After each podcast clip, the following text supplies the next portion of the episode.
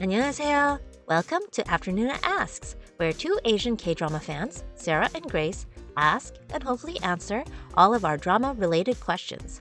We also share Korean and Chinese language tips, as well as our experiences as diaspora Asians living in the UK and US. Join us as we delve into the details and context of the dramas we all love. Hello, everyone, and welcome to a new episode of Afternoon It Asks. Today, we are excited to welcome my friend William Han on to talk about the history of wuxia as well as its cultural context and impact. So, why are we covering wuxia? Um, of Chinese historical dramas, they broadly, for me anyway, fall into three categories wuxia, which are warrior and martial arts based dramas, often but not always centered around real historical characters or a real period of Chinese history. We're going to discuss in a lot more detail about wuxia with William shortly, so I'll go on to the next category, which is xianxia. And here, xian meaning immortal and xia meaning warrior or kind of meaning warrior. Again, we're going to go into this with William. This covers dramas that feature gods and demons, fairies and dragons, um, and have time spans that cover millennia.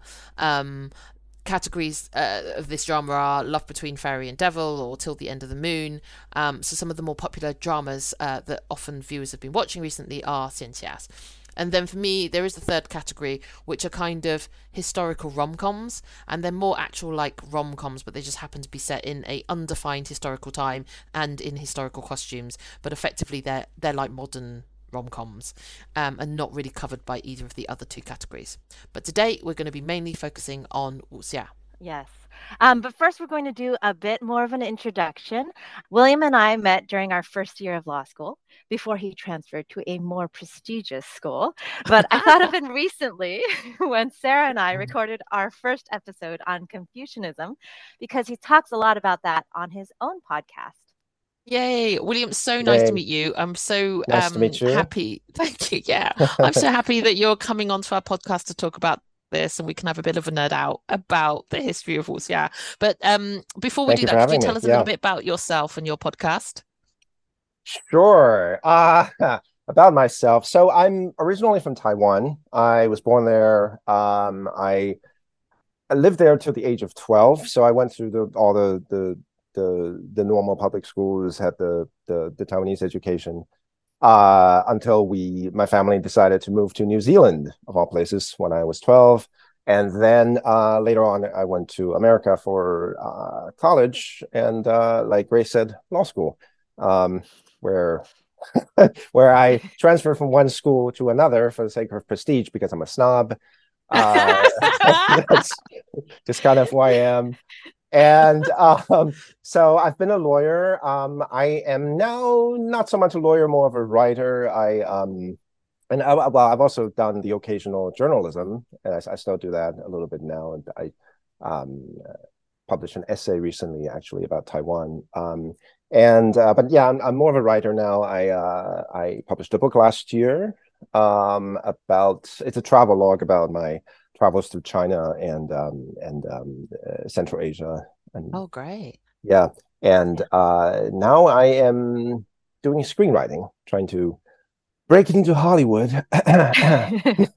yeah. Um, but so yeah, so in the meantime, I sort of started this this podcast, which um, I somewhat mysteriously named the Master of Demon Gorge, which is a which is a reference. It's it's a reference to a guy from the, the, sort of the fourth century BC. Uh, I, will leave that story for another time.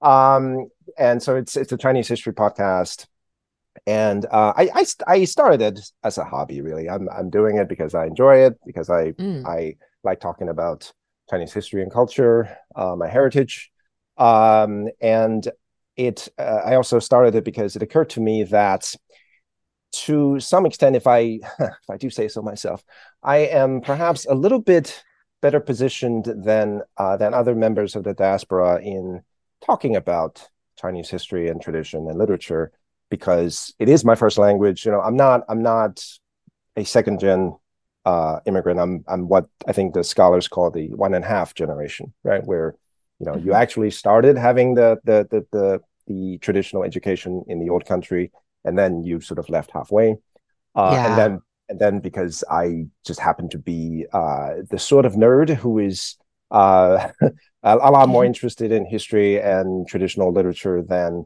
your average bear. Um, sort of, you know, I, I read a lot of the books and uh, growing up or even after so so i just thought you know what why don't i since i mean i enjoy talking about it anyway why don't i just do this podcast and yeah. talk about stuff i care about and that other members of the diaspora may not find quite as accessible as it is to me so yeah absolutely Awesome.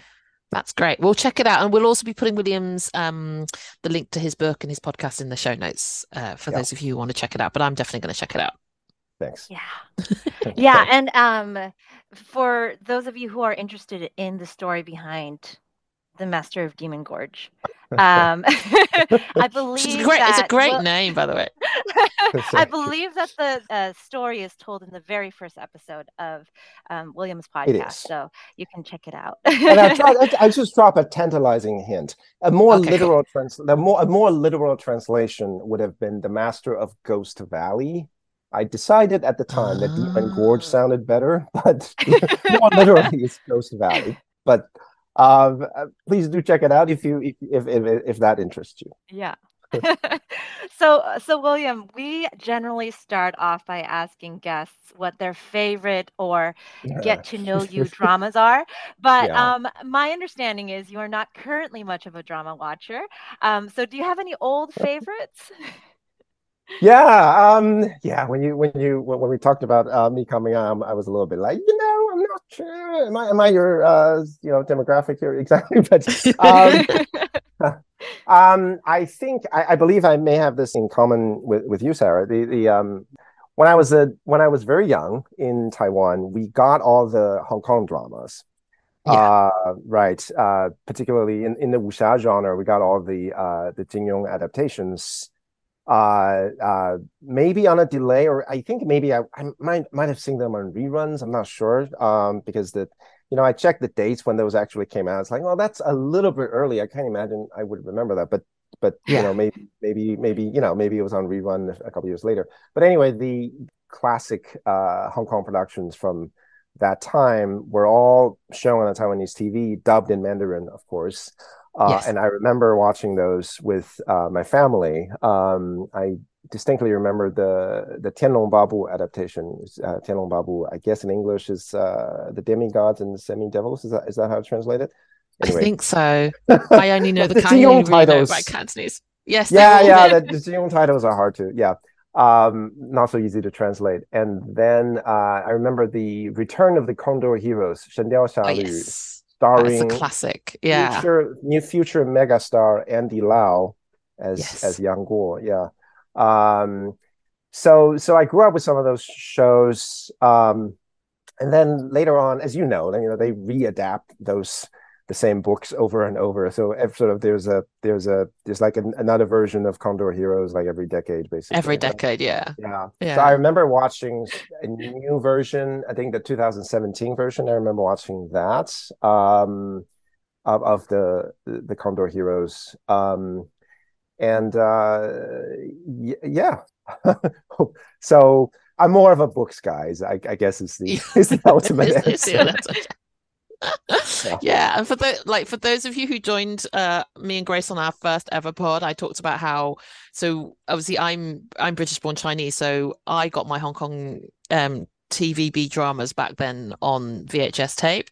So we'd have to borrow them from the local store and you know we'd have to kind of take two episodes at a time. And obviously some of these like these these series go on for like 60 episodes. It's like 30 tapes. So you have to kind of keep kind of watching them and then returning them and watching them return and then you might not get like the next set of tapes because you know somebody else has borrowed them it was just you think back to it such a crazy way to watch Right. to watch tv but yeah they hold um We didn't have that problem, obviously. It was on TV, yeah but it was you were just on tv yeah Right. But for the kids out there, this was before you could, you know, this was before streaming. This was before, Yeah, before streaming. Right. You gotta Yeah. you have to be there at the right time. You gotta be in front of the to TV the right. You have to Yeah. settle down. Right. you had to settle down and know what time it was but then it was like a family viewing thing so i think that's what you know so a lot of yeah. my own childhood memories are wrapped up in watching um as you said Shantil Shanu and the what's the what's the one that so my, my brain has kind of missed the the the like the companion the companion uh program to to Xiangyu? Um, There's three of them. So this Shen Yeah, so Sheng is the first one. Liao Yes, that is one. second, and then Tu Long is the you third. use the la- third one, And- yeah. Okay.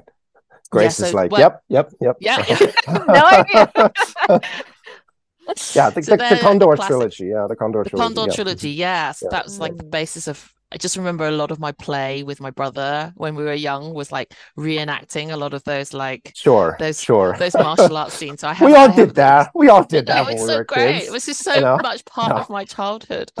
Um, Yeah. So then, how did you go on from that? Like, what did you, what do you recall as then your experiences of wuxia? Like, what was it that really kind of, you know, got you uh, immersed in it? well, then, well, then I read all the books. Uh, well, then, well, then as I got slightly older, it, you know, I realized that, you know, these were based on books. You know, these shows that they they, they existed. And um, we used to visit my grandparents on the weekends, and my grandmother had the complete set of of Jin Yong on her bookshelves. Yeah. and everybody in my family except my dad for some reason he never could get into wuxia but every other member of my family who was my you know my elders my my my my aunts and uncles and and, and my parents uh, except my dad obviously um, my grandparents everybody had read the Jin Yong books. I remember my uncle. I, I remember hearing stories about my uncle how when he was a student he would get in trouble because he'd be like hiding in the bathroom trying to read the books when he should be, you know, going to class or something. Um, and so so so I just started borrowing the books from from from grandma, uh, one volume at a time. And um, and as you know, these books are addictive. So it's so you know, sure, the full the full Condor trilogy may add up to five thousand pages, but you Yeah. start reading them, you get through them. Yeah. And so so after um uh a certain amount of time, I just read I just finished re- reading all of the books. Um and that was when I begged for something else to read, and my mom was like, "Well, you can read actual uh, Chinese classics now if you if you feel you're up to it. You know, here's here's the Romance of the Three Kingdoms. You know, there you go. Uh, yeah. so Wait, Wow. Yeah. and this was when you were t- 10, 11 that was Yeah. starting to read the Chinese classics? Awesome. Yeah. Amazing. That is awesome. Yeah. I never went to, I definitely never read those in the original Chinese. well, Chinese classics? They're not. I mean, I I read them, but obviously, when you're a child, there's things you don't understand. And yeah. I was actually recently rereading the. I was re- recently rereading COG, The Journey to the West. Yes. And um, and um, literally just uh, just the other day came across this bit I never thought about before. Chapters 57 and 58. Um, there's like a Dostoevsky episode, um, basically. Like like um, basically the main character Sun Wukong he like runs into his double like Dostoevsky's the double he just runs into another monkey who's exactly like him and then oh. and it's like I never thought about that, and and and and and I sort of went down a rabbit hole there. It's like, what does it mean? It's like turns out there's all kinds of literary interpretations about it. Anyway, so so Ah. there's a lot of things one does not understand as a child. And I read uh, Hong Lou Meng when I was 12, The Dream of the Red Chamber, and it's like that is a very complex book. That's like Marcel Proust level and you know complexity. And it's like, okay, yeah, I read it. Do I understand it? Eh, you know. Yeah.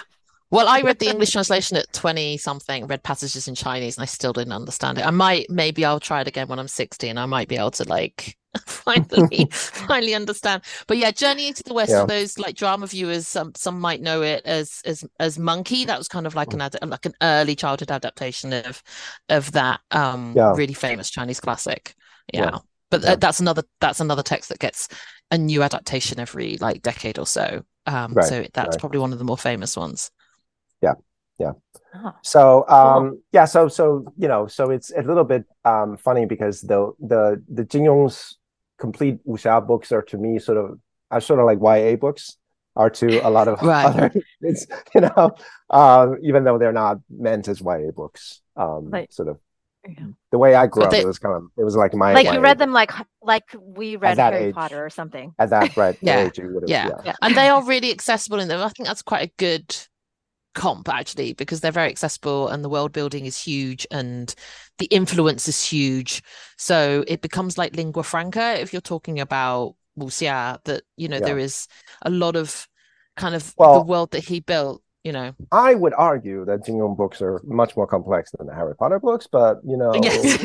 I'm They are. sure that's right. I'm sure they that's but, um, maybe more that Tolkien des- maybe more the way that you Tolkien more Tolkien. Yeah, like Uh, reading them, like just just addictively paging through them. You know Yes. that Yeah. that the addictive, sounds like addictive how I- quality. right is there, yeah, exactly. yeah, that sounds yeah. like the way that we all kind of devoured Harry Potter back when that Yeah. came out. So Yeah. yeah, so But awesome. I think we're going to talk think- more We'll, about we'll talk more aren't about Jin Yong later. Yes. yeah, we'll talk more about Jin Yong later. but maybe we should start from the beginning. The Um, beginning. so, Aha. what exactly is wuxia? and am I saying it okay? Yeah, wuxia. The the the. Um, I guess you guys do like a linguistic uh section on the yeah. Uh, Yes. on, on your pods, right? So the xia typically is spelled with an X in the modern pinyin, often spelled HS if you're in Taiwan. Um, it's it's not so it's not so easy to pronounce for for folks who are not used to it. It's it's the X is it's kind of like an SH, it's a sh, except you don't you don't twist your tongue, right? So it's it's at the at the tip of your lips, xia. So I like to. It's a consonant in in Mandarin that doesn't exist in a lot of other languages. Um, I I think of it as being like imagine a snake hissing. yeah. Xia, yeah, Wuxia. yeah. yeah. So yeah, and this character is key, I think, to um, at least to to in, in my mind is key. Um, the concept of the xia. Um, so so okay, wuxia is what we call this genre of um of fiction and and film and TV, of course. And uh, the two characters wu. Um, so wu means fighting, combat, war, but Mm.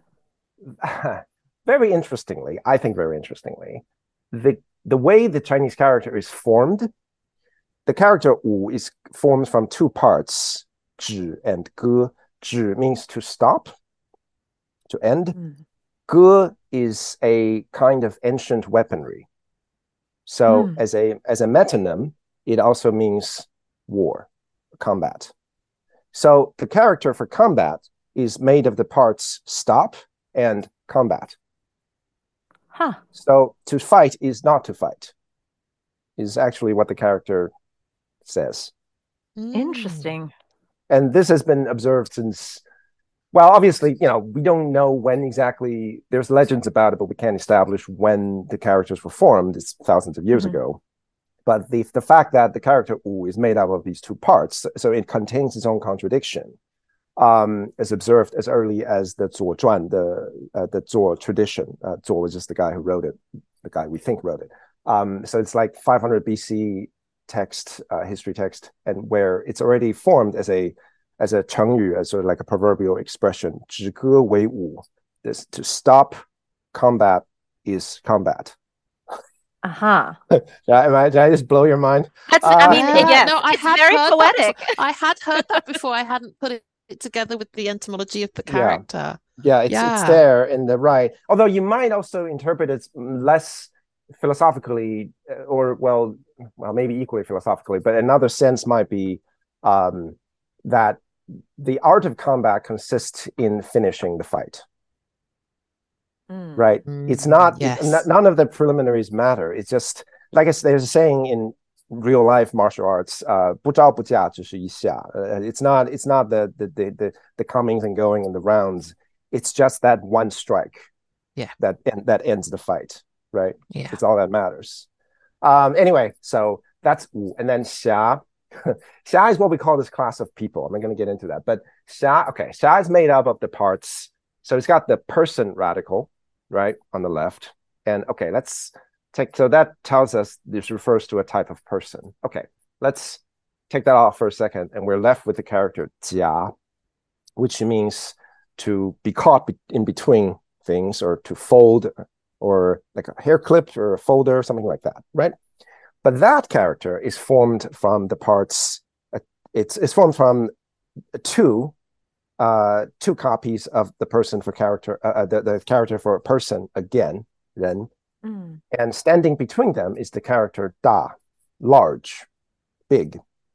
But the character big, Da, was also a drawing of a person. It's a person with his arms outstretched. Mm. So Da originally meant like a big person, a, a person of high status, as opposed to Ren, which is like a, a regular person. So the Jia is like is um, uh, a, a, a big person, an important person, a morally superior person caught between two minor people. So what does that mean? Is it Hmm. one person standing between two others, as as in sort of intervening in a dispute? Is it Hmm. that the two small people are helping the big person? These are all possible interpretations. Or is it the two small people are threatening the person in the middle through a threat of violence? So we're not sure. Scholars debate the etymology of this, but I think, as you'll see, all of those all of those interpretations arguably feed into the concept of the concept of the xia in in in in Chinese tradition. I think Yeah. so. So we get mentions of the xia from already in the ancient texts. Well, ancient, you know, two thousand years ago. Is that ancient? Um, rather, relative to uh, 2000 to 3 2300 400 years ago we already get in the mentions of a class of people called the xia. So we have we have in uh, the Sima Qian, the, the Han Dynasty historian, you know, his his his great work, the Shiji, the historical records, or sometimes called the records of the Grand Historian, where he has a, a chapter called the biographies of the roving Xia, Mm.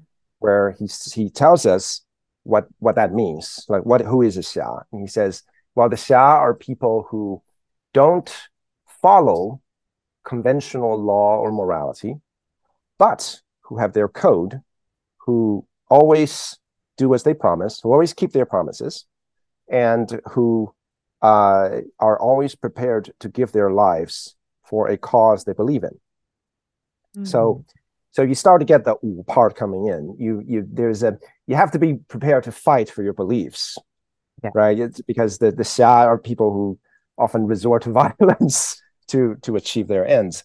And um, so so Sima Qian writes about um, some of the xia in his own time, the, the Han Dynasty. Um, and then in another chapter, the biographies of the assassins, he talks about well the assassins um, who would also who would also come under the definition of the xia, uh, except they you know actually tried to assassinate someone important, so they came under the category of assassins.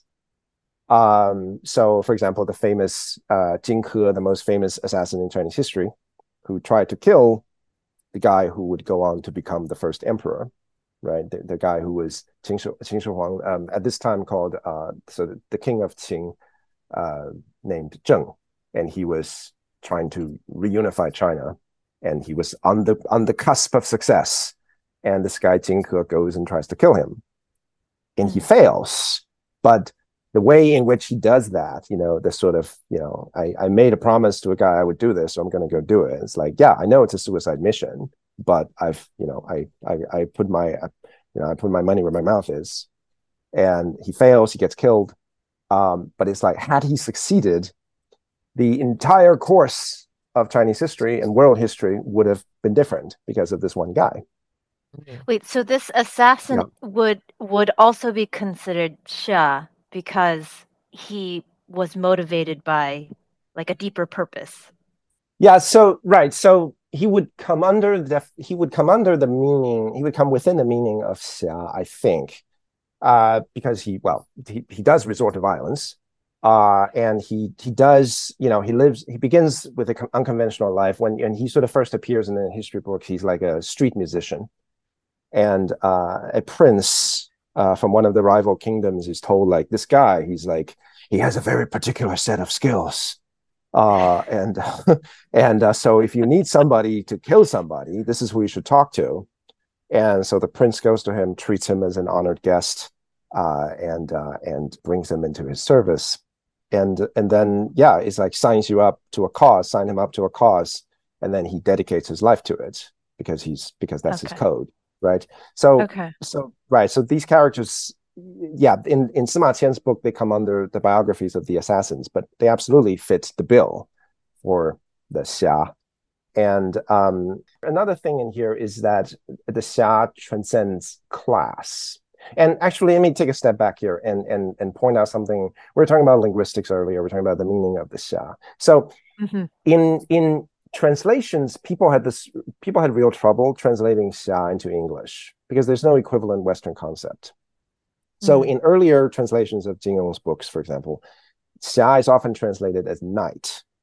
Right. Right. So the comparison mm-hmm. is then to the chivalric romances, to right to to books like La Chanson de Roland, you know, Orlando Furioso, the the, the Sir Gawain and the Green Knight, these you know medieval romances with the knights as heroes. And of course, there's some similarities, but ultimately it's quite different because knights are a social class. They are a so, mm-hmm. they are a social rank. They are sort of minor aristocracy, right? And and they conduct themselves as such. And but in the in the Chinese tradition, a very important a very important part of the xia concept is that it transcends class. Mm. So so a person can be a street musician like Jing Ke, or a person can be a prince. They can both be xia, and mm. within that realm, they they would treat each other as equals. So yes. this is this is important. And in that period of history, the sort of third century BC, the Warring States era, this was an important part of the story because so another section in the in the in the the Shiji, the historical records, um, uh, this is what happens. The, the another uh, lord, uh, Lord Xinling, who is the younger brother of a king, he sort of throws his doors open to all and sundry to come to eat and you know, live at his house if you are if you consider yourself men of a very particular set of skills um, but there's no there's no like entrance exam for this, right? So it's like people just came, and a lot of these guys were useless, and a lot of these guys were sort of soldiers, maybe, or you know, sort of to use uh, the wrong phrase from the wrong culture in the wrong time, sort of Ronin samurais, right? You could you could have that, um, but a lot of these guys were sort of cl- uh, criminals, basically, were mm. you know small time criminals or not so small time or fugitives from the law from another part of China or whatever. Mm. But it didn't matter because at some point the, the idea was that the, the princes and the lords opened their doors this way because they might turn out to be useful. You just don't know. Yeah. So in the case of uh, Lord Xinling in, in the in the famous story, um, he some years later he had to uh, uh, basically he had to try to uh, get his brother to give him the army so that his brother, the king, who actually had command of the army, didn't want to intervene in this war. But the younger brother was like, no, we have to do it. Otherwise, we're screwed.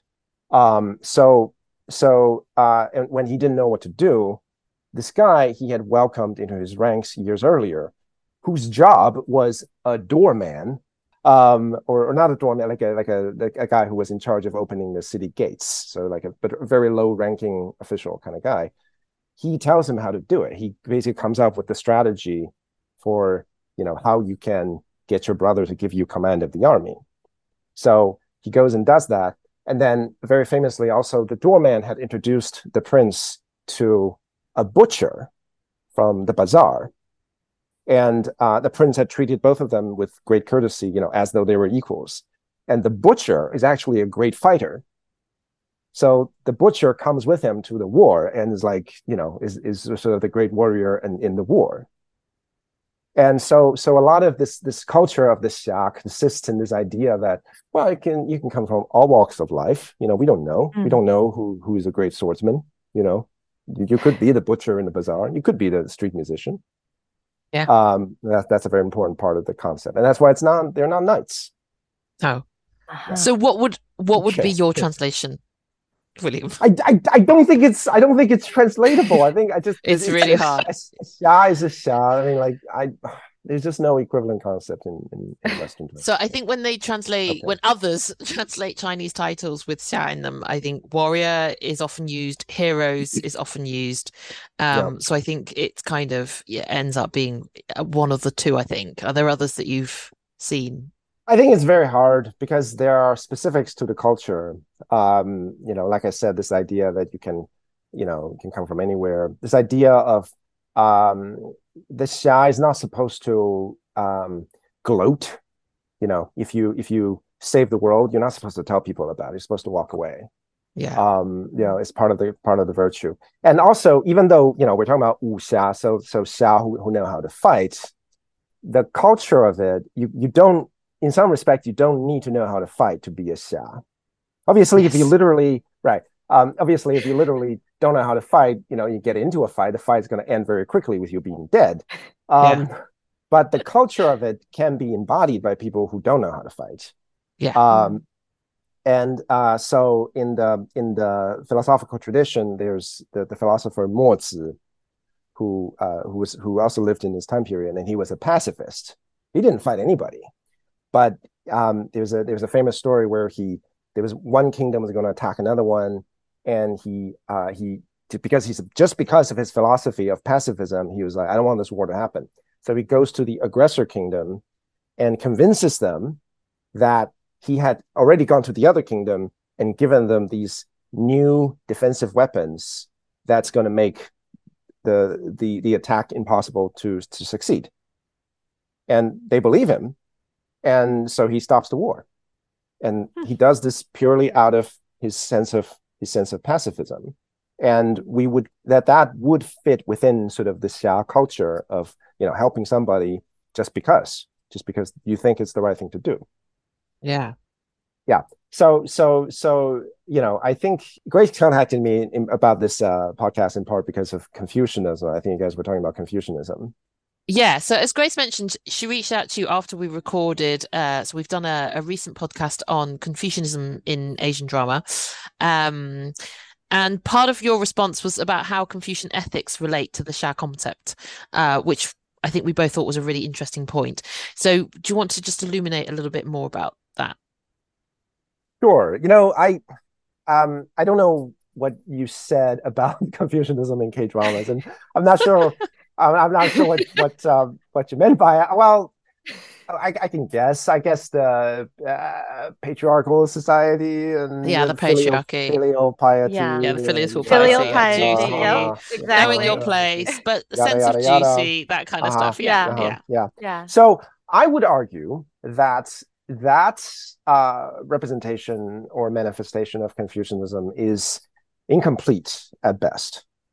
It's um, and it's because uh, it's to some extent misleading, but it's certainly incomplete, and it's because we live in the time we live in, uh, and we're we're living post Neo-Confucianism, which was a, was a movement that came out in the Song Dynasty in sort of the 12th century, 11th century, 12th century, that modified what Confucianism Confucianism meant, um, and also because I think a lot of, I think I think societies can be traditional and Victorian, right? Without, I mean, Victorian England was obviously Victorian without Confucianism to tell them to be sort of prudish and strict about Right. a lot of stuff, right? So, um, but within within Confucianism itself, the, the tradition is much more complex. So, um, the uh, so Mencius or Mengzi in Chinese is considered the the second sage of Confucianism. So within Confucian, within the pantheon of Confucian thinkers, thinkers, he's number two, right? Confucius is number one, Mencius is number two, and Mencius said a lot of stuff that was, if you actually go and read it, it's like, wait a minute, wait, he said what? Um, so so yeah, one of the so one of the important things he said. I mean, the guy argued for a, a- essentially a form of democracy, if you if you can believe it, um, um, at the time, and and he argued that, like if if kings don't do their jobs, if king don't if kings don't serve their people, if kings aren't don't function as public servants, then we have to get rid of them implicitly by violence if necessary, yeah, through revolution if necessary. Um, which you know goes to the the Wu part of wuxia, right? You know, the deployment of violence to achieve a greater end is no, maybe it's okay. Um, and he uh, he famously spelled out what he considered sort of the the morally perfect person is someone who's there's a famous formula he said um uh 富贱富富贵不能移贫贱富贵不能赢贫贱不能移威武不能屈 wealth cannot uh wealth cannot corrupt them poverty cannot move them and violence cannot make them bend the knee and that in his mind is sort of the perfect person and that's very much sort of like a xia ethos. And he also argued that you know it's not about uh, conventional morality. It's about what you believe in your own heart. So he very famously said you know if you if you have if you have thought about it carefully if after careful introspection you believe you are right then even if 10,000 voices are against you, you must still go your own way, even if the whole world is against you, right?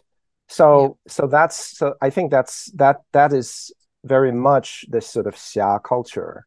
Um, you know, like I said, the way Sima Qian described these people, people who don't abide by conventional morality necessarily, certainly don't necessarily follow the law. Some of them are criminals, but they have a code.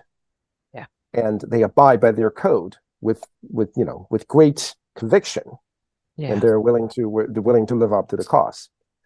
so yeah and i yeah. and i think that i think this ethos is definitely a form that's familiar to c drama watchers i think i think pretty much everyone will have a hero or a male lead that kind of embodies this this concept i think definitely yeah.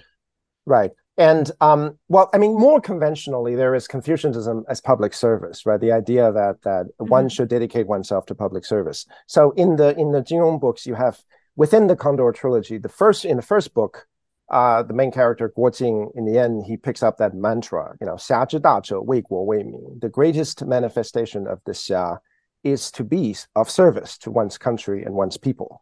He sort of adopts that. A, a, but that's that's a sort of relatively conventional morality. And then in the second book, you have you have a new hero, Yang Guo, who is kind of the I don't care if the whole world is against me. I will go my own way, right? The whole the conventional mm. morality says I'm wrong, but I know in my heart of hearts I am right. Mm. So I don't care that you stand in my way. I will I will do what I believe is right. Right. Yeah. So this so that so the, these these these uh, ethical debates are already contained in in those books. Cool. Uh, so you, you also mentioned um, that Xia played a role in ancient Chinese history. You mentioned um, earlier Sima Sima Qian. Sima Qian. Sima Qian. Sima Sima Qian. Sima It's quite hard. It's quite hard to say. Yeah. Yeah. I should. I should. Yeah. Well, I should. I should acknowledge that there were also also critiques of the Xia. There were crit- critics criticisms of the Xia from the beginning. So. Mm the philosopher Han Feizi from the same um, same period of time, third century BC, um, he belonged to the what's called the legalist school. Now, the legalist school are the real authoritarians. They they believed in you know they they argued for like a Plato's Republic kind of thing where we would ban the. You remember Plato in the Republic was like, no, we're going to ban music except military music. Um, people tend to forget that about Plato. But um, so legalism was like, yeah, we for a well-ordered society to exist, we have to stop all the dissent, dissenting voices. Mm-hmm. And he famously said, the literati break the law through their writings, and the xia destroy public order, public order with all this fighting. So mm. we need to ban both these types of people. We have to stop the intellectuals from writing the essays, and we have to stop the xia from fighting. Um, Interesting. So, so, right, so, our, so actually, the the Confucianism you're uh, describing is a much more like, in, in the modern sense, liberal, progressive. Um, than right. it's much more progressive than the kind of that um, legalist school of thought back then. Well, history of Chinese thought 101 uh, oh no, that's not well, no, no, it's a whole thing, right? It's very complicated, but right, exactly. But so Confucianism, as it was originally expounded by Confucius and his disciples and sort of the Mencius generation, right? That that version of Confucianism is kind of what I'm describing. But then right. during the Han Dynasty, the Han Dynasty eventually adopted Confucianism as the state religion almost. Ah, but then in adopting it into an imperial ideology, they changed it because it, right. the ideology had to be made to serve the state. So it became yeah, you can't have people violent, violently overthrowing the king every time the king's not a good king. right, right, right. So even though those texts were still part of the culture, Mencius had been become so ingrained in the culture, you couldn't get rid of him. Actually, an, an emperor later tried to get rid of Mencius, the uh, the founding emperor of the Ming Dynasty, Zhu Yuanzhang, in the late 14th century. He tried to ban the text Mencius after it's mm. been sort of considered a sacred text for like 1600 years. And because because of these words like no if the if the if the if the monarch doesn't serve the people then we kill him because of because yeah. of sentiments like this he's like no what what are you talking about and he tried to ban the guy yeah. and then his entire court all the mandarins in his court lined up and said if you're going to ban Mencius you got to go through us you, you have to kill me first the whole court and the emperor is like okay you know what forget it you know but so never mind Never, never mind. mind. never mind. But it's like right, the the intellectual force of you know this philosopher from 2300 years ago is like, yeah, even the emperor couldn't couldn't get rid of him. You know, you think the emperor is this totalitarian despot. It's like, well, you know, even you know the the the the the dead man and his and his arguments, you still you still can't fight that. Um, yeah. but like I said, it got a little bit, it got more made more authoritarian during the Han Dynasty and then during the Song Dynasty, 11th century, 12th century, there was Neo Confucianism led by this guy Zhu Xi, which again made it into a much more uh, conformist uh, um, ideology, uh, much more mm-hmm. sexist. Mm-hmm. a lot of the sexism comes from that time, actually. um, Zhu Xi came out with this. You're gonna love this. Uh, Zhu Xi came out with this formula called San Cong Si De. I don't know if you heard of it. The three obediences and the four virtues. Uh, it's mm. about how a woman should behave. Yeah. The three obediences, what are those, you ask? Well, a woman is supposed to obey his her father before she is married, obey her husband once she's married, and obey her son once the husband dies. Yeah. So it's just like uh, yeah, and and I mean even I think even in the Song Dynasty there were people who were like, what if my kid is still a toddler? Um, and there's just something absurd about it. That, you know, even back then, right. people was like, "No, I don't know about yeah. this." Um, yeah. And actually, but, the yeah. the Confucianism in Korea it was was largely this the Neo Confucianism. and so I was just talking last week to uh, another Korean American, um, and and she's of a, a little bit older generation than me, and she she she quoted that to me the three obediences. She said oh did your parents ever tell you this? And i was like uh oh no. my lord. Oh my lord no, I mean, it's still out there yeah yeah you actually have this debate within Jin Yong as well because mm-hmm. in the because in the in the um, in the condor heroes trilogy so you know in the so the you know the first book the hero from the first book guo jing you know he becomes a more sort of uh, someone who would more adopts the conventional morality type of guy, at least by the second book, right? By the second book, he's still around, but he's like the, the senior figure now. And the younger hero, Yang Guo, like I said, he goes against the world, right? So, so you know, he wants to marry his teacher. He falls in love with his own teacher mm-hmm. and wants to marry her. And under the Song Dynasty morality, Neo Confucianism, that's just not done you just can't do that. What are you talking about? That's that's that's that's like scandalous. That's that's that's that's terrible. Incestuous and almost. it's almost it's almost incest. Yeah. And so Guo Jing, so Guo Jing, the hero from the first book, you know, he's like, no, you can't do that. He tells him he can't do that, and the whole world tells him he can't do that. And that's when he goes against the world, and he says, no, I I think, you know, if I'm if I'm if I if I'm truly in love with someone, if it's true love, it's not wrong, and that's the mm-hmm. that's the romantic plot from from the second book. But you see, Jin Yong expresses these cultural, this history and the culture, and you know the debate between sort of neo-Confucian strictures and people saying like, really though, seems a bit much, you know. So. Yeah. Yeah. I mean, and and I think it throughout. I mean, it, I said, you know, this this was the the neo Confucianism was the Confucianism of Korea, but like, there's all that debate there too, you know. Right. Yeah. People say, really, that doesn't yeah, sound really though. Quite yeah. right. Yeah. Know? But that, has been going on a long time. But I, I, think it's a bit unfair to um, you know, Confucianism as it was originally understood.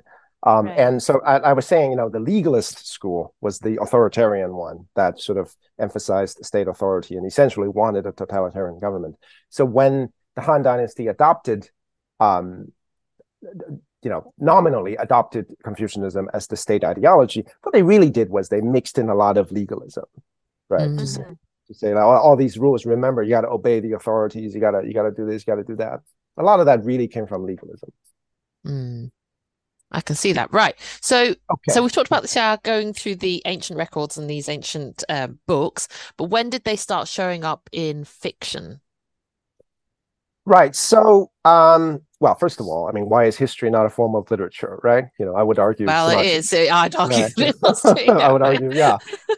Um, so, so the Xia existed, right? So, um, so the Xia is understood as a category, and in by sort of Tang Dynasty literature. I know you're talking about uh, fiction specifically, but I just want to note here that Li Bai, the greatest poet in Chinese history, well, one of the Yeah. greatest anyway, Li Bai from the Tang Dynasty from the eighth century. He, as a young man, he tried to be a Xia. He studied swordsmanship, and he supposedly killed several people. And um, and he tried to be a Xia, and before he turned to literature, and he famously wrote a poem called "The March of the Xia Xia Ke Xing," which Jin Yong then later took as a title, the title for one of his novels. Ah, I didn't know that about Li Bai. It's all, it's all, it's all, it's all there. And and actually, his his poem Xing celebrates the uh the the the butcher and the doorman from from that story I was telling you about the the battle of Handan. Ah. Yeah, where where um so where they were you know where they sort of saved the world and altered Chinese history, and they were considered you know members of this community. Xia. Anyway, so. Li Bai wrote about them in poetry. Uh, that's eighth century, and then uh, later in Tang literature. So Tang Dynasty went from 618 to 907. So so you know the height of the poetry was sort of eighth century in the middle part, and then by the by the late part, by the ninth century, uh, the literature had well, people were still writing poems, but a new form of fiction had emerged, which was short stories. What we would call short stories today. They call them legends, 传奇. They call them legends. And a number of these legends are what we would call wuxia stories. They um, a lot of the a lot of the tropes that today we consider conventional in wuxia. For example, why is it people can just like fly on top, fly on top of trees? You know, how does that just happen? You know, Yeah. it's we call that qinggong, right? The the the the the, the technique of lightness, right? Yes. That that started in Tang short fiction. Ah. Yeah. So when they first, uh, when the Tang fiction writers first started doing that, that was like nobody had done that before. It's like, wait, what? You know, it's basically it's almost like science fiction at the time, right? Yeah, yeah. Uh, they started doing that, um, and um, the, and and they created and then they created this this sort of the, the type of world, the type of characters, the type of uh, stories that we would um, that that we would consider wuxia. And um, a very important part of that is contrary to the sexism of Neo-Confucianism, for example, the world in the world of wuxia, there's basically gender equality Hmm. right so a lot of the a couple of the really important uh wuxia stories from the time were female driven there was a famous Mm. story uh called um uh, Nie Yinniang the the uh, the hidden lady Nie which was about a young girl who gets taken away essentially kidnapped by a buddhist nun.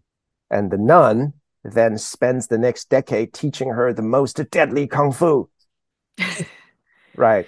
And then she comes out comes down the mountain now like the world's deadliest assassin and she goes and and well kills people but goes and and interferes in uh, sort of late Tang politics and you know goes and kills this Mm. warlord or goes and fights that guy. And um so this is like an entirely female driven story Yeah. um, and uh, and yeah, the, some of the tropes, like I said, already existed.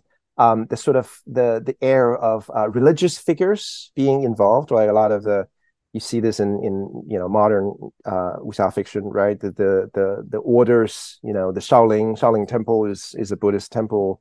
The Wudang you know, school is is a Taoist school You know, the the, Mm. the the religious associations and how a lot of the a lot of the martial arts supposedly come out of religious or philosophical ideas, right? Mhm.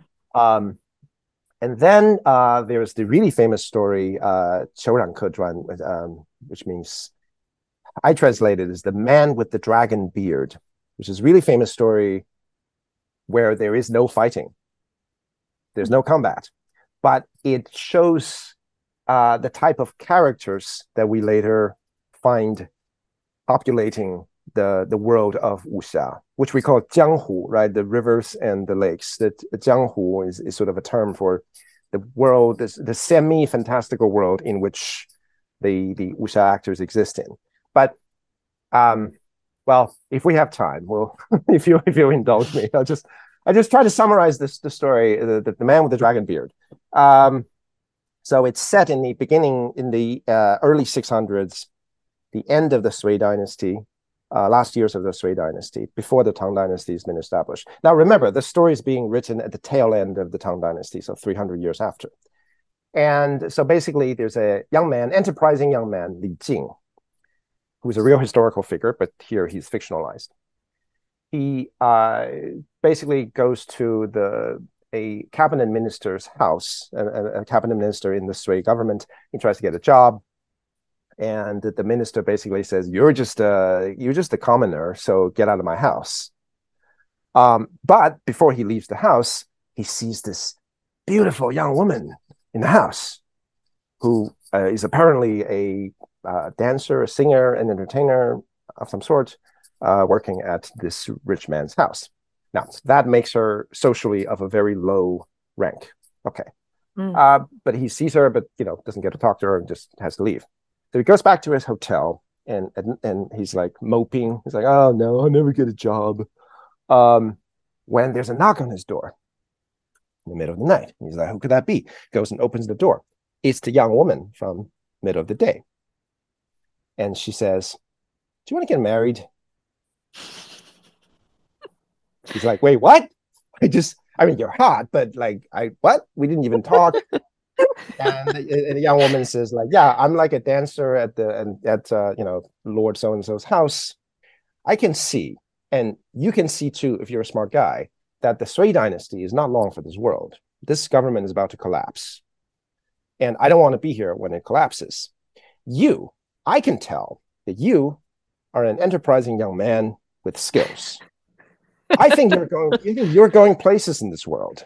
So how about we get married and we partner up and uh, and we go and, and seek our fortune in this world. And he goes, I like you. Uh, okay. He's, he's, so yeah, so they're engaged and they so then so then but then they're a little bit worried that like people from the the this, the, the cabinet minister's house are going to chase after them because you know she's basically running away from a sort of indentured servitude of sorts right?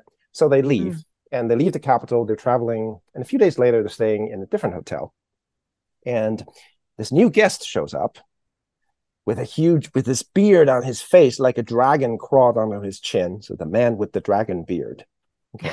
Ah. He walks in, and he is clearly a xia, and he's carrying in his hand his enemy's severed head, wrapped in a piece of cloth. He just walks in the hotel carrying a severed head, and and just puts it on the table. Okay, and this guy, man with the dragon beard, sees um, the woman and is like, she's hot. Immediately starts hitting on her, even though even though her fiance is like, you know, right there, right? Um, and so they almost get into a fight but she she says like she's like no no i can tell you are also an, an, uncommon man let's all be friends what are you what are you what are you up to what are you doing and this man with the dragon beard says well as anyone with eyes can see the Sui dynasty is about to fall i believe i can be the next emperor okay i believe it is it is i, I believe i have the very particular set of skills to become emperor and I think it may be within my destiny. Um, he's also skilled in uh, sort of fortune telling. Okay, you can tell mm. by looking at somebody's face, like what they're.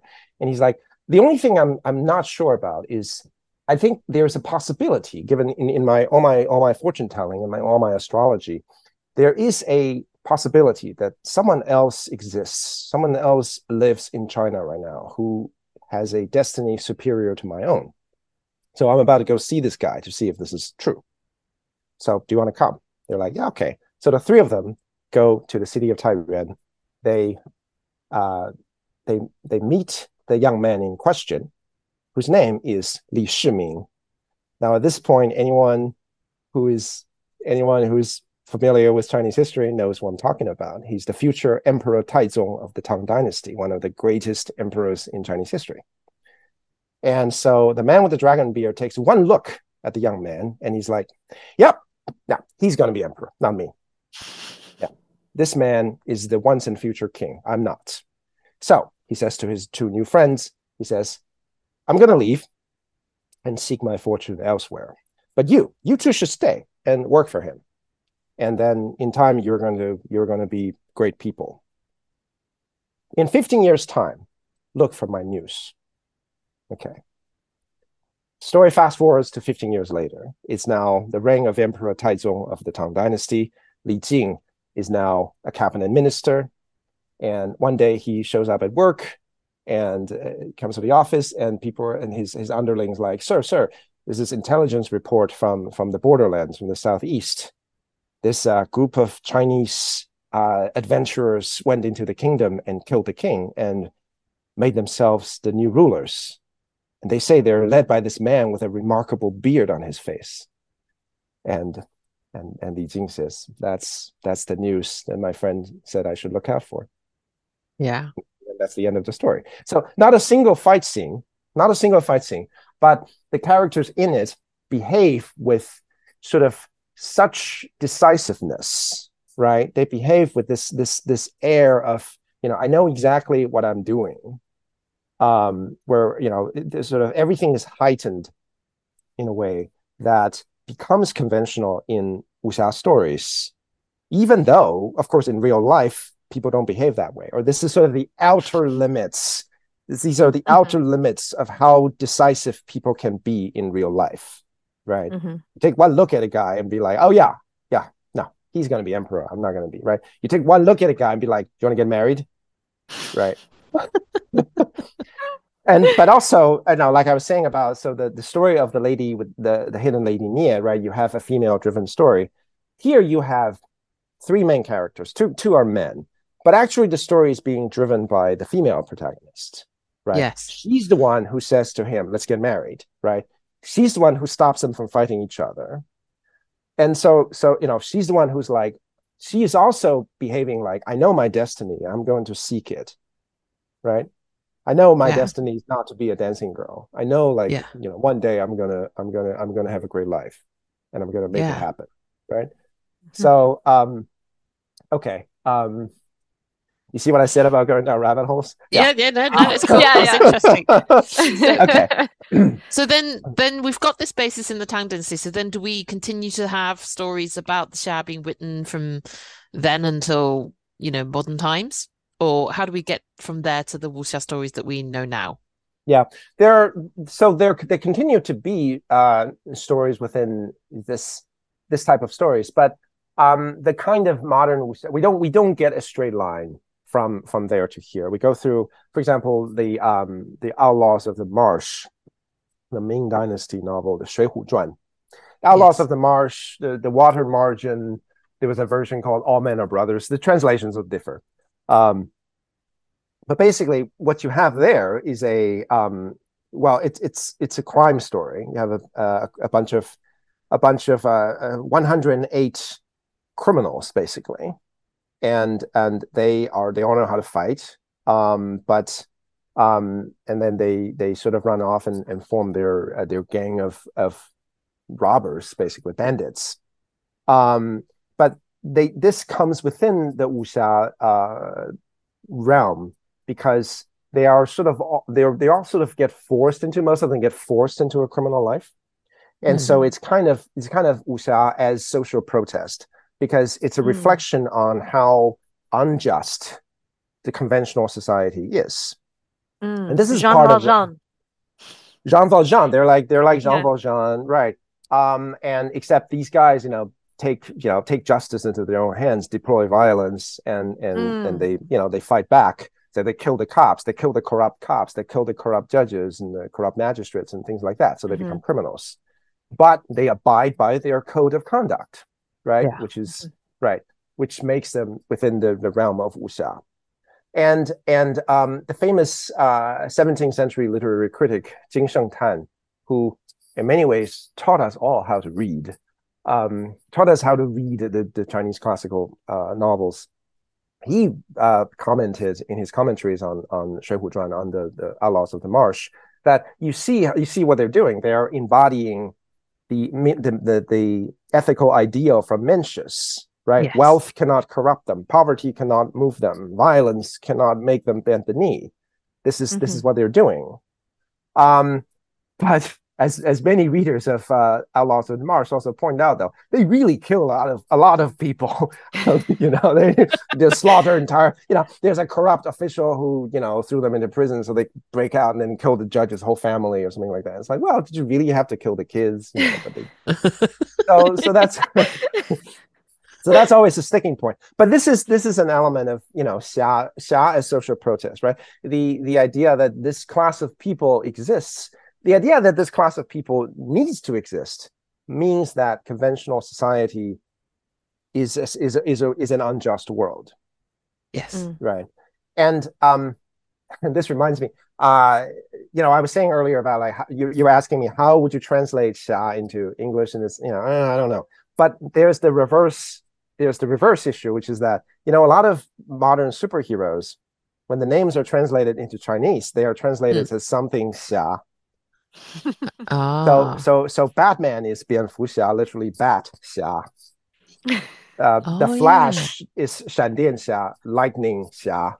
Spider-Man, uh, depending on where you are in Taiwan, he's just Spider-Man. But in China, he's 蜘蛛侠, Spider xia. Because in, in some respects, the, the the modern superhero, the comic book superhero, um, kind of kind of does the same, right? They are Yeah. they are Huh. sort of the vigilante justice, right? yes, Right. their own the- their own moral code against the world. and they're yeah. yeah. and they're doing street justice. Some of the, the guys like Batman and Super uh, and Spider Man, they're sort of doing street level. You know, they're fighting Mhm. crime. You know, but the idea that you would need Batman is is is a reflection on Gotham being a corrupt society, right? If Yeah. there's no crime in Gotham, you wouldn't need Batman. Yeah. yeah. So it's it's so it's it's a similar it's a similar thought, and that's what um, a lot of the marches, um, Usha social protest.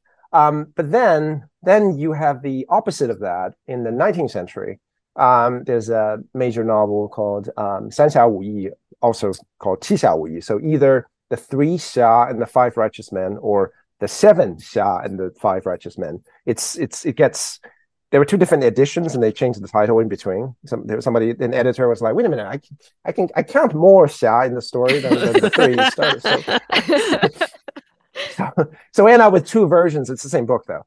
And interestingly, here we have the exact opposite, where the characters who are being designated as xia are actually cops. Right. They're actually they're actually working for the government. Uh, they're working for this uh, famous judge. It's set in the Song Dynasty again, and they're working, working for this uh, famous judge who sort of almost so always uh, caught the guy right, always solved the crime. The sort of Sherlock Holmesian type, and Yeah. and the, and these and these uh, xia are kind of his muscles, you know, where Yeah, like you yeah. know, when he needs to go break break up that when he get, needs to go and get Professor Moriarty, he sends the xia out to get him. Um, so this is like this is like a mid 19th century book where you have almost the inverse of the outlaws of the marsh Yes. um, but then then we have uh, modern wuxia really began in the early 20th century um, Yeah. Mm. in the republican era so so post empire um, before the, the the chinese communists came in is when the, you, you have the origins of a lot, of these ideas so Mm. you have uh, the I think it was 1923 book, uh, uh, 江湖奇侠传, the, the the amazing stories of the amazing xia of the Jianghu, and um, they you know it, that established uh, a, a lot of the a lot of the modern ideas. Um, you have Crouching Tiger, Hidden Dragon. That's the Unleashed movie. That's based on that's based on a novel from the 40s uh, from the early 40s, Crouching Tiger, Hidden Dragon, um, where the innovation there is to is to uh, write wuxia as love stories, Mm. and that Jin Yong takes that idea and then takes it to its to its logical extreme, right? Yes. And um, uh, so so yeah, so I think I think the 1923 novel had the had the um the, the concept of jianghu sort of you know you have these people existing in almost like a parallel world right? They're existing in china as we know it but this world of the jianghu where no one cares what the police where no one cares what the law says. No one cares you know you you you you kill somebody you kill somebody. Like no one no one's worried about the cops coming. Um where you know within the world of jianghu you you you abide by the code right? This is this is this is kind of a convention coming coming from from that time and um, and actually yeah and actually a, a lot of the uh, adaptations to to you know nowadays we we adapt everything to to cinema or to tv right? They were already doing mm-hmm. that so they adapted the 1923 novel into a series of films in 1928 that that were incredibly popular in china. Wow i think they, they, in I think 1928 they made like 1928 early cinema. Wow. yeah black and white. Yeah. Uh they the, the the films ran to 18 18 films so wow. you know, you think MCU is, you know, 20 something movies, right? Whatever it is. You know, like they've made eight, they made 18 movies just from this one book. And then I believe the government shut them down.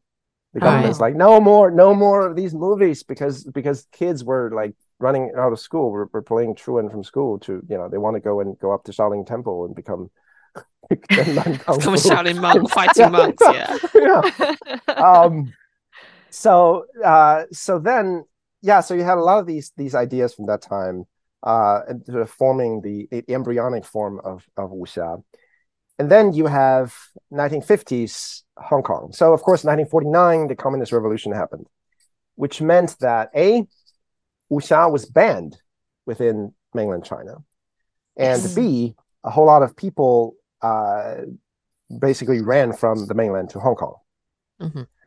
There's a wave of migrants. And within this ma- wave of migrants there were people like the future uh, sci-fi novelist Ni Kuang and Jin Yong.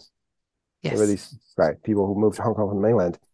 And then it's a funny story because in uh, 1954 there was there were these two um, real life kung fu masters allegedly uh, no, they were they they were. I mean, they, they they really were. It's just like you know how you know, things never look as good, you know, on, in the movie. Things never look as quite as good in real life as in the movies, and it's never Right. quite as good as you imagine. Yeah. So these two guys who were real life kung fu masters somehow got into a bit of a of a war of words. So they were like attacking each other in the newspapers, and then eventually they were like, "Wait a minute, we're both like fighting men. Let's organize let's organize a fight." So they did. They planned a fight, like a UFC UFC kind of thing, in Macau. um, and this has been going on in the press because, like I said, they were publishing against each other in the press, and so the all of Hong Kong was like reading about all this stuff, um, and and everybody's like, oh, well, let's see some real kung fu, and then but then the fight happened, and it was nothing. It was really anticlimactic. It was like they, they lasted two rounds, like one minute, and neither guy really hit the other. So you know, so it was a whole lot of a whole lot of throwing your fist in the air, and and then and it was over. And then and then so so so people are like you know really really dissatisfied. And at this point, there was a newspaper editor who had who had the insight that oh well, I guess I guess people really get fascinated by all this kung fu stuff. Yeah. So, okay, well, real life fighting isn't that actually that exciting, but we can write fiction, right? So he went around and asked a number of young writers to, uh, he basically commissioned them to write wuxia fiction in Mm. the newspapers in serialized form, right? yeah. And right. So this is this is the birth of of um, the uh, modern wuxia and and sort of the, the golden Mm. age. And so, Ah. Yeah, it's like so Dickens. It they right. So the composition process of of all these books, of all of Jin Yong's books, was Dickensian. It's it's right. You write one installment in the papers, and then Yeah. you write the next installment, and you write the next installment. So right, every there are comic strips for in in sort of American papers, right? People used to buy newspapers for the comic strips to read Doonesbury. So it's it's a similar thing in Hong Kong where people would buy the papers just to read today's installment of the Jin Yong Of the latest, yeah. the late right. Mhm. Um, so yeah, so Jin Yong was one of the the young writers that they asked to to do this. Uh, Ni Kuang, like I said, he eventually became a sci-fi writer. was was also one of them, but he initially wrote some wuxia. Um, there's this guy Liang Yusheng who was very prolific, who was also who was also one of these one of these young writers. But um, you know, he's just not as good as he's just not as good as Jin Yong. I'm sorry to say. I wrote lots of books, but you know, it's not as good. Um, and indeed, once Jin Yong started publishing, it's just like everyone is like, oh yeah, this this this guy is like is very clearly clearly the you know the best writer of the lot. Yeah. You know, mm-hmm. um, and there because he wrote in a wuxia genre, you know, people often analogized him to you know he's like the greatest fighter in the in the jianghu, right? It's, you know, the wugong tianxia di, the man whose kung fu is just obviously best in the world. Yeah. Um, yeah. And and so yeah, and so now we finally get to you know a hero for for for both you and me, I think.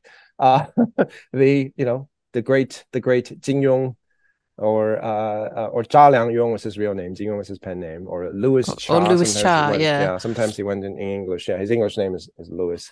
Was Louis, um, um, and um, yeah, and he so so he would publish these in the papers, serialized, um, you know, just a short installment every day, and he would like write it in the middle of the night and just you know hand it to the printers, and then and then afterwards they get they get collected all into into one book and then you know maybe get some editing and a little bit of rewriting and polishing. And they get published. Um and um and that's that that was the composition process for all of his books all 15 of them. 15 wow. people forget the people forget the small ones. People forget the, the short ones that were that you know didn't go very long but uh, they, they they existed too you know the novellas. Um yeah. but you know people remember the grand the grand uh the grand novels right? But um yeah. So um actually i i so i looked him up I, I, didn't grow up with any of these stories so i looked him up um and and like you know there are reddit threads where people like compare him to you know george r. R. Martin because of the number of meaningful side characters they both write you know they they don't write throwaway um characters they're all fleshed out and developed and and readers come to care for them and and stuff like that. Um, and also i you know i read that that his books and adaptations um, have been so popular throughout the chinese reading world that they're almost you know um, like sarah was saying earlier like a cultural lingua franca across you know Absolutely. the people's republic yeah. taiwan and like all diaspora communities of Chinese people across the world. So, um, can you explain a little bit more, like who he was and um, what his influence has been? Oh, what's that? what did you just hold up? Absolutely. I have here an old um, this. I think this version is out of print now, but I have this. Uh, I have here um, volume one of the Return of the Condor Heroes, Shen Diao and in this, I always remembered in this in this uh, version they have on the back. It says here um, uh, the lingua franca of the entire uh, Chinese speaking world. Are you serious? and then it goes on. It goes on from Taipei to New York, from Hong Kong to London, from Tokyo to Shanghai. The Chinese in different places may speak different dialects. They may eat. They may eat different types of cuisine. They may have different politics, but they all read the works of Jin Yong. Oh and, wow! and and and that is true. Yeah, yeah. on the back I, I don't think that's hyper. I don't think that's hyperbolic. I think that's true. It's not. It's absolutely not hyperbolic. Jin Yong yeah. is is one of the best-selling authors of all time of any language, and also the official sales numbers for his books are very clearly an undercount because he was banned. His books were banned in mainland China because right. the, the communist government had banned wuxia books completely. His books were initially banned in Taiwan because as a young man, he was a communist sympathizer. And oh. Taiwan was really anti-communist, right? Under the Chiang Kai-shek government, you know, they were like, "Oh, anything written by a pro-communist is like, or fellow travelers, no, no, no, no can't have it." Um, but so, you know, my uncle in the bathroom, he was reading like a pirated copy. So yeah, a lot of a lot of his most avid readers grew up reading pirated copies. So those copies never Oh. counted towards his total. So. Yeah, if you yeah. factor those in, you know, you're you're talking about, you know, I, I nobody knows really because Yeah. it's impossible to say how many Mhm. pirated copies were sold. But I think even if you count only the legitimate copies, I think he's something like the third most, you know, best-selling author of all time or something like that. Of all time, any Wow. yeah. Yeah. But yeah, if you I- count up the yeah. pirated copies, I don't know, you know. Because I actually I don't think I don't think there's a decent comp for him in Western literature in terms of the the influence that he has uh both in the wuxia genre but even just like I mean I remember I growing up with phrases that and concepts that he's used in the book that become kind of like metaphors or ways that we talk about things you know? So yes, like my mum absolutely. my like my mum like Jin Yong is her favorite her favorite author. So my mum has always been you know like he's he's amazing um for creating these books and and just so smart. But I remember and I don't actually know where this comes from it's it's it's classic that I haven't read the book or I've only probably seen the TV series. But there's this one phrase my mum uses all the time mainly about my dad which I only know in Chinese, so in Cantonese, uh, William. So you might have to try to like try. to like yeah try to work it out. But it's, but it's uh, but you'll know from what I say. So he it's Yet Yonzi. So there is a a character in one of the Jin Yong books. This is gonna be like quiz for William, Uh-huh. and um, his power sometimes works and sometimes doesn't, and his power is really amazing. So when it works, it's like wow. He's, you know, but because I think he got he got like ill or or maimed or something, his power he's he he can't control when his power works or his power doesn't. And so my mother used to always like um I can ask her if if it if it puzzles you, but she would always say that my dad's like navigation skills were Yet Yonzi. So sometimes they were amazing and he could just guide us exactly where we needed to be. But other times he'd like couldn't read a map to save his life. And you never knew which version of this, of dad was going to get in the car and navigate us to somewhere, you know? And I just remember like yeah no i'm afraid i can't quite pick that out yeah yeah because i can't work out the cantonese and there's there's a number of characters who at least it you know for parts of their parts of their stories they're, you know powers don't quite work because they don't fully work, yeah. understand it or I'm gonna I'm gonna look it up they're, in you in know- Chinese and then we can edit back in.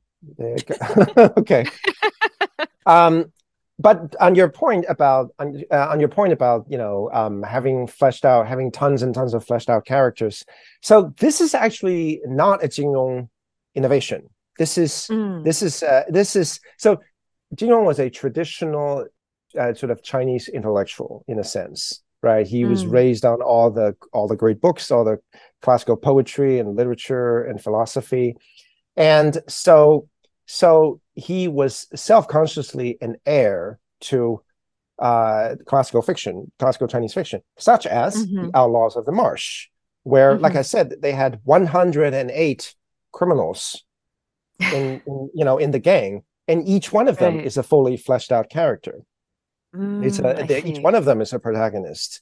And then you had and then besides them you have to have you know side characters antagonists um similarly the romance of the three kingdoms which is a which is a historical novel and you know not not not not a wuxia novel. But i- again the number of characters that walk on and walk off it it it's it boggles the mind. And so so um it's absolutely within Chinese literary tradition to do that. We are sort mm-hmm. of amazed by in Western literature, you're sort of amazed by people like Tolkien or George R. R. Martin doing it. Um, but like in in Chinese uh, in Chinese literature, it's not it's not strange. Sorry, um, sorry, I just you know, okay, got it. Is that enough? Yeah, 大理断是一阳指. I was thinking about I was thinking about well, oh, 一阳指 you're saying Yang Zhi, which is not a which is not a character's name. No, no, it's not a character's name. It's it's the thing that Yi Yang Zhi. Yeah, yeah, the, the, his, the, thing, his, the finger of the, the, one thing, the one the, the one powerful finger which he sometimes has but sometimes doesn't. So that was the No, Yi Yang Zhi always works.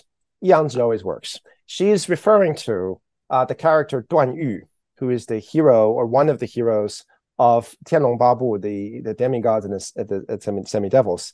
Duan Yu is a so Duan okay. So the the the story is uh the story and this is this is how you know Jin Yong takes from that uh, the the the legend of the man with the dragon beard, right, where you're mixing historical figures with with fictional figures. So Li Yeah. Jing was a real life major, you know, minister in the Tang Dynasty, and then you're Yeah. mixing him with fictional characters. So in the Tianlong Babu in in semigod, the demigods and semi devils, the Duan family of Dali were a real family. Dali Right. was a was a small kingdom in today's Yunnan, today's province of Yunnan in southwestern China. But at the time, it was an independent kingdom, and the, the royal family was the Duan family. So they were real people. Yeah. Um, but in in Jin Yong, they are fictionalized as this martial arts family with this secret technique that only people from their family can learn, and it's called the Yes. Yangzhi, like a pressure Right. point technique. Yes. And Duan Yu is this guy, he's like a prince from the Duan family, that you know, future heir to the throne. But he refuses to learn Kung Fu, even though he comes from this Kung Fu family. right. And then through various circumstances, he's forced to learn it without even trying. Not only that, but he's forced to learn the secret technique, uh, Liu Mai Shen Jian, the the the the gosh, the the magical swords of the six meridians, the Liu Mai Shen Jian, which is not even you don't use use real swords. You use like you use your qi as swords. And it's like this technique that's so advanced that no one has been able to learn it in hundreds of years. Yeah. And he somehow learns it but because he never set out to study kung fu yeah. He, learns this but like it sometimes works and sometimes doesn't because he doesn't Ah. fully understand his own powers right he's Got like you. superman still learning to fly um right but that's that's that's what she's referring to yeah i, I was thinking duan Ah. yu but because you said three syllables i was like well if it's three syllable name then it's not duan yu Oh, Um, right. Sorry. It's probably I explained no. it badly. It's okay. it's okay. Yeah, Yangzhi, Yangzhi. Yeah. Um. So, so, so what I was gonna, what I was gonna say. Yeah. So right, there are there are things, and that's that's part of the attraction of Jin Yong, and partly why he becomes this lingua franca, is actually because he is self-consciously an heir to Chinese literary tradition, and so he Mm. builds he builds all this history and culture into his books. That if you read his books you're actually getting like an intermediate level education in in in chinese culture Mm. you know Wow. a, a lot more than a lot more than you think um like i said you know a, a, lot- a lot of um a lot of his books are actually almost all of his books are essentially also historical novels they're sent they're set in specific moments in chinese history where a Mm. lot of the characters are real life characters who get Mhm. fictionalized and so so you if you if you read these books you can't help but to learn a lot about this history so Mhm. like the the duan family of dali like the kingdom of dali in real life in real chinese history was this minor statelet that did not matter you know Yeah. Mhm. Song, Song Dynasty China basically let them live, allowed them to exist as a buffer state between themselves and uh, Burma, essentially in Southeast Asia. Mm. But like in in the course of you know real Chinese history, they were you know they were like an afterthought. But because of Jin Yong, we all know about the kingdom of Dali. Uh, Mm. there's all these you know details of of of um, particularly Song Dynasty history because uh, the first two books of the Condor trilogy are set in the Song Dynasty, and then uh, Tianlong Babu, the you know semi uh, demigods and semidevils, is set in the Song Dynasty. So you you know you learn a lot about this history. His first book, The Book and the Sword, said in the 18th century. You know you learn a lot about the uh, the reign of the Qianlong Emperor, and uh, you know his policy of conquest in what is now Xinjiang, right? Against his suppression of Muslim rebellions Yes. you know, with uh, contemporary resonance. If if uh, you know, if if if we want to talk about that, um, so you learn a lot of history. You learn a lot about there's there's surprising amount of culture. Um, surprising, like even beyond what I already talked about. So, um, if you, I don't know if you remember, uh, you know, we talked about Yangzhi, the the Duan family's technique. Do you remember Xianglong Shiba Zhang? Yes. eight- we used to play that. Because on, on, the, on yeah, on the Hong Kong TV, because like I mean, Exactly. we're talking like eighties kind of special effects now, right? Right, right, right. If we watch them now, effects. if we watch them now, they'd be like, yeah. "Oh my god, this is Stupid, awful." Yeah, But yeah. obviously, in my childhood, we didn't have this stuff on Western TV, right? We didn't Mhm. have something similar. We didn't have people on wires. We didn't have all that wire work. We didn't have flying No. heroes. So for a child like me, so the 18 uh, The 18 the palm strikes to subdue the, outing palm strike. dragon. was amazing. So they bit, Yeah. literally had 18 palms on the screen, and like this power like would come out and it'd be 18 pounds. Like 18. So we would enact these 18 hands, like it was like a No, you're not supposed to. Oh God, is that what they did? You're not supposed. To, it's not 18 hands. It's not. It's not. You know. It's not the thousand. hands The 18. It's like it's a, it's a system with 18 moves, right? So each move. So it's, yeah, it's okay. but but so so take that as an example, right? The the 18 palm strikes. It shows up in in the Condor trilogy, and it shows up in uh, the Tianlong Babu. Uh, you know the semigod demigods and semidevils. It shows up, and it's like this incredible technique, right? It's like this incredibly powerful technique. Okay. Yeah. What are the names of the moves called? If you if you remember any of them, No. they're no, they're well. Maybe they're, if you said it, I'd recognize them. well, they're named things like uh, 见龙在田, seeing the dragon in the field. Uh, Wuyong, the the um, well, Wuyong, Qianlong, the dragon who's in the you know the diving dragon, the dragon in the water is not doesn't do anything. It's not is not whatever. Is not active. Uh, 飞龙在天, flying dragon in the sky. Uh, mm. 亢龙有悔, the dragon at its height has regrets. Um, these are that's I'm, I'm I mean, I'm, that's, I mean, you know, turns turns around, you know, chooses to go back, whatever. but- Mm. Where are, you know, okay, so he's naming these moves, okay, Yeah. and you, Yeah. and where are these? Where do you know? Where do you think these terms come from? They come from the I Ching, the Book of Changes, one of the Oh. foundational texts of all of Chinese culture. So Ah. when you're reading about, you know, the fictional heroes fighting with the 18 palm strikes, you're actually Yeah. learning terms from the Book of from the Changes. eating. From the I Ching. Ah. And Hmm. so there's there's a lot of that. There's a, there's um uh in the Xiao Jianghu, the the Smiling Proud Warrior, his second to last book, the only major novel that's not a historical novel as well, right? That's not set against a you know a historic specific historical background there's a I remember there was a move with the the protagonist Ling Hu Chong who uses this move called Wu Bian Luo Mu, which it's impossible to translate, but that's that's comes that's a quote from a Du Fu poem from the Tang Dynasty. Wu Bian Luo Mu Xiao Xiao Xia Bu Jing Lai. It's it's ah, a, it's a Tang poem, ah. right? Ah. And but so so so that's another innovation. And so this this is where he's innovative. So I'm, so I've been saying how he's in, he's inheriting a lot of tradition and he's expressing this tradition right for a modern audience. But this is one way he's innovating. It's like his his method of describing action was something nobody had done before Mm. and and which is also incredibly difficult to translate into foreign languages which is this is why you know non non chinese speakers find it hard to appreciate you know because what he's doing is well think about it Wuxia has a lot of fight scenes okay but you can only describe punches and kicks so many different ways Yeah. okay you want to say like yeah threw a punch at his nose okay and threw a punch at his stomach and you know like it kicked him okay whatever there's only so many ways to do that Yeah. if you're going to describe fights in detail it's going to get Multiple really ones, bor- yeah. yeah Yeah. multiple ones like they happen all the time in Wuxia Yeah. books right that's going to get incredibly boring and repetitive after a little yeah. while. Yeah. So so Jin Yong came up with this way of saying of saying instead of saying you know he threw a punch at his nose or you know he threw a punch at his chest he says he used the move black tiger tries to steal tries to steal the heart right he says yeah. stuff like that right yeah. so what i was saying before so you know he used the move flying dragon in the sky okay that doesn't tell you specifically what he's doing yeah. but the Mm. reader imagines there's a jump involved, right? You imagine he's leaping in the sky and something like that, right? You imagine Yeah. he's doing something like that.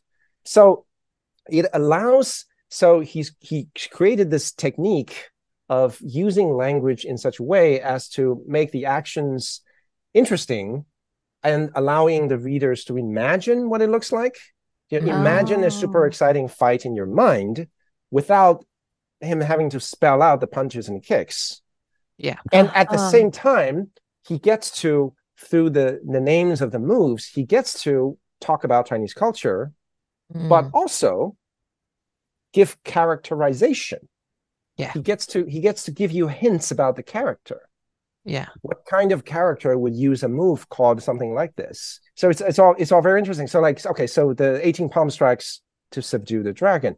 Okay, all its moves come from the I Ching, and the I Ching is a foundational text of Chinese culture. So the person Mm. who uses the 18 palm strikes is is is always a heroic character in Yes. the books, right? Because he Mm. represents sort of the The- the righteous Chinese cu- culture. the yeah. righteous sort of center, you know, the of of of Chinese culture, right? Um, in um in uh, Xiao Jianghu, the, the the smiling proud warrior, there's a, there's a character who um uh, there's one bit where he uses a move called Qingshan Ying Ying. The, the green mountain is obscured in the clouds. It implied the clouds is in, in, is implied, but the green mountain is obscured. You can't see it. And this character will turn out to be a two-faced liar Mm. right so he's you can't see what he's really thinking he's he's he's a man full of twists and turns so Right. so the It kind of you get that characterization. you get you get Yeah. he's he's building characterization even in the fight scenes Yeah, yeah, yeah. so this Mm-hmm. was an innovation that um just blew everybody out of the water you know all the other all the other you know all the other you know writers like Liang Yusheng they couldn't do they they were just you know you couldn't do stuff like that or Yeah. if you try to do it now you're copying him right Yeah. um yeah there, there were other you know there were other wuxia writers like for uh, Gulong in Taiwan became important um he he started out trying to trying to imitate Jin Yong and then after a Mm. few unsuccessful books he's like yeah yeah that doesn't work I need to develop my own style and so he developed a very, a very different style um ah, interesting. and, and that's Gulong Yeah. but he's like considered sort of next to Jin Yong he's maybe the next the second best but Right. you know I stuck to the best so you know. yeah. I think for drama fans as well, like I think some of the things that they might recognize, I think as as characteristics uh, for his novels are of having morally grey characters. So you don't always have to have this kind of like this is a pure white hero here, and this person is like very definitely evil. You know, there's nothing, there's not always a split between this person is pure good and pure evil. Um, Mm. and as Williams already mentioned, female characters are you know, despite maybe these this kind of Confucian stereotype, the, the female characters are very strong, you know, and we're now now we understand as well where that tradition comes from. Um, but I think it also for modern readers, it, it isn't overly kind of sexist in that way because you have um, you know, some really smart, some of the smartest characters that Jin Yong ever created are actually women. Um, so they are still they kind of still feel relevant for for for people that are reading them in modern times and for drama fans as well that are watching them because this tradition of really strong Chinese Chinese characters, uh, Chinese Yeah. female characters is Chinese is absolutely the core of his novels. Yeah. Yeah. Well, you can you can understand it from you know just once you've started out on this wuxia world, or the world of jianghu, where people can develop essentially superhuman skills through you know study and training. It's not magical. It's not. It's not Hard work. It's hard work, Mhm. but you know Hard work. By the end of it, hard work. But by the end of it, you basically have superpowers, right? And Right. within this world, there's no reason why women can't develop very particular sets of skills, just as just as men can. And so this is, uh, in in a way, once you've started started out down this road of the wuxia, it's like, yeah, well, why can't the women learn the techniques too, right? Yeah. Um, and Mhm. but of course, literarily, the innovation was in the in the Tang Dynasty. A, by the way, a relatively socially liberal time when when Mm. women actually quite were were uh, relatively speaking, you know, could do a lot of things that you you may not expect of medieval Chinese society. Um, But I suppose we do have to maybe acknowledge a little bit that, um, yes, uh, the, the wuxia world is populated by strong female characters, but Jin Yong's books are male centered. We have to, I think we have to Oh acknowledge yeah, that. yeah. Yeah, Yeah. they are they are essentially all Bildungsromans, right? They're all stories about you know a German term Bildungsroman. there's novels about a young man coming into being, coming into his own. Mm. They're almost all about that, and um, the women that you know he has various girlfriends, and he ends up with one of them, and who's his true love. Um, the, the women get to be interesting and kick-ass in their own rights but the the center of the, the protagonist is the the male uh, you know hero who's who is who is growing up who is coming into his own Yes. so and there are you know limits to this is this is as I sort of outgrew. I'm sorry to say, outgrew Jin Yong as I you know got older. Uh, read read the real Chinese classics, as it were. Read the you know Western books. Um, outgrew a little bit is you know you do have the the central characters are often actually relatively flat. Mm. Oh. The, the main hero, the main hero is actually at the end of the day he's just good usually he's a good mm-hmm. guy yes. Um he's he might be good in a different way. Um but at the end of the day he's a good person.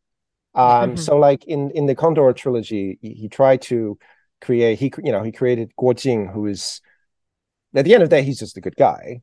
And and he's juxtaposed against these other characters who are you know not all good not all bad and who are you know who maybe maybe start out as evil and then and then and then you come to sympathize with them or or, or vice versa mm-hmm. but the main yeah. the sort of point of view character is no he's he's just a good guy and then in in the second book he tried to create you know yang guo who is who like i said was this guy who's going to go against the world right even if you know if the whole world is against me i'm still going to go my own way like mencius tells you to do um but um, but the way he does that is is like well yeah you know for to, to, a modern reader it's like well what he's doing is he's seeking true love none of us really against that. Like we don't think that's evil. It's just it's just that within this, the context of neo-confucian song dynasty is like you can't marry your teacher right?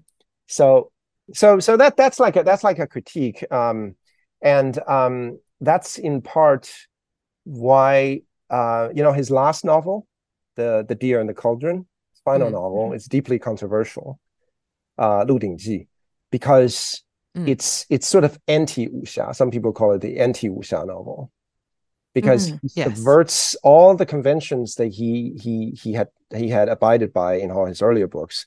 He creates this central character who is just a dick.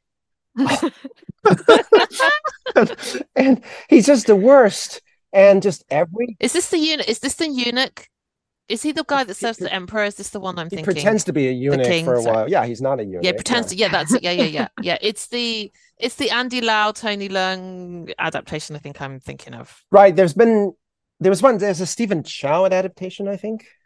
Um yeah. but um but yeah he subvert he subverts all his previous uh conventions. So so yeah it's still a bildungsroman but this guy grows up by being a dick to everyone and and by cheating and lying and whatever and somehow everything good in the world happens to him. He never even bothers to learn any kung fu.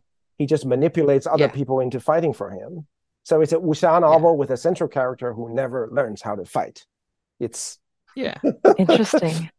And and it becomes he ends up being you know he starts out as being like essentially like a beggar boy you know born in in a brothel and you know um and then he ends up as a duke and is the best friends with the with the emperor and actually helps China negotiate the Treaty of Nerchinsk with with uh, Tsarist Russia, 1689. That's that's that's part of the plot.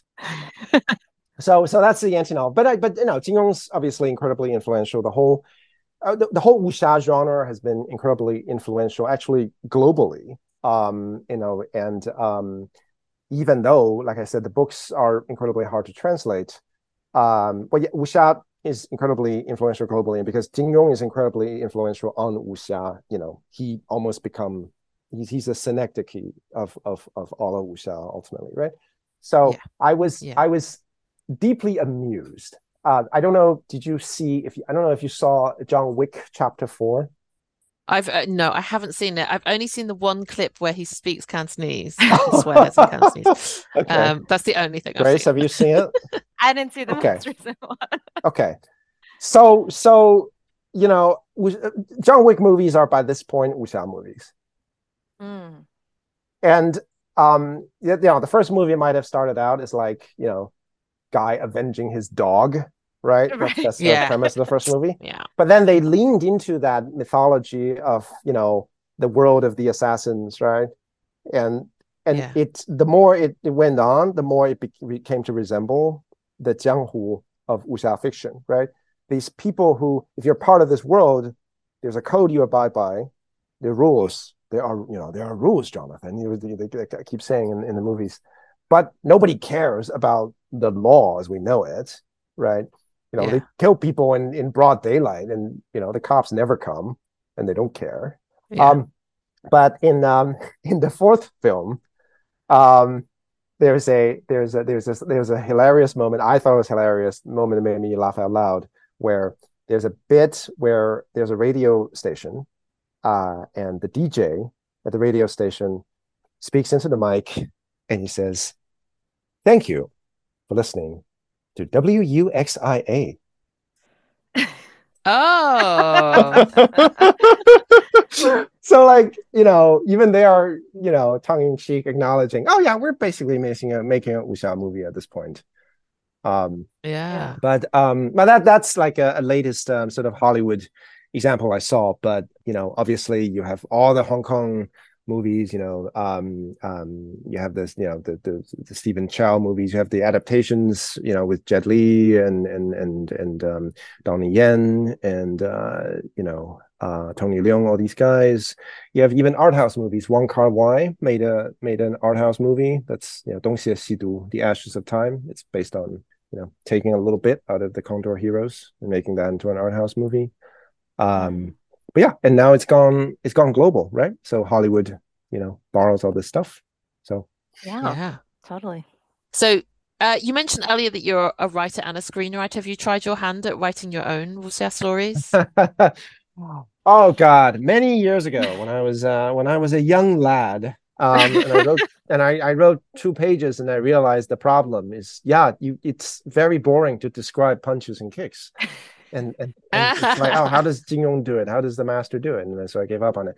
Uh but um i actually um we'll see if i manage to sell it but i actually recently wrote a screen adaptation of the the hidden lady Nie that we were talking about earlier the tang Ah, dynasty legend. Yeah, yeah, yeah. um moving the action from medieval tang china to modern america if we can Oh, somehow do that Interesting. Yeah. and uh yeah and Ah. um uh i'm trying to i'm trying to get the production company to bite uh we'll see how that goes um so um so yeah so so i think you know wuxia is kind of like you know once you've you've you've seen what Jin Yong can do and you're like I, I I I can't I can't outdo what he's done right and uh Yeah. I can He set the set bar high. bar high um I I can adapt I can I can try to adapt things um but you have to think of a good way to do it you know you have to think of Mhm. an angle you have to think of a way to make it work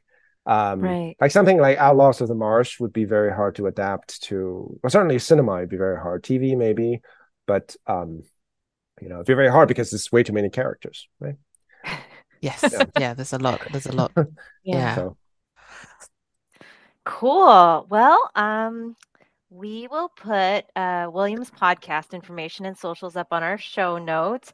Thank you so much for coming on to our podcast and sharing, you know, your um, it seems pretty vast, vast knowledge about uh, wuxia and um, Chinese history and culture with us. thank you for having me Yeah, it's been great. yeah it's wonderful thank you Thank you. Thank you. Until next time. Bye. Bye. 谢谢你们. Thank you for listening. We hope you've enjoyed our pod.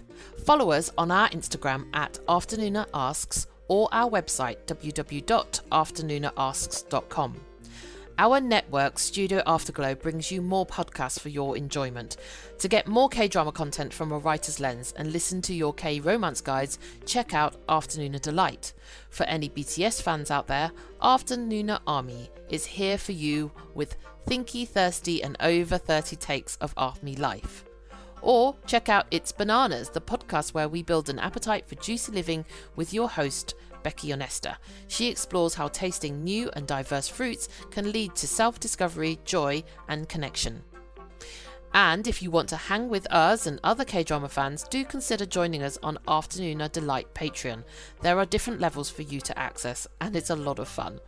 Go to www.afternoonerdelightpodcast.com to sign up. Finally, if you have any questions for us, please feel free to contact us via our socials or our email, afternoonerasks at gmail.com. We really look forward to hearing from you. Until next time, 下次见。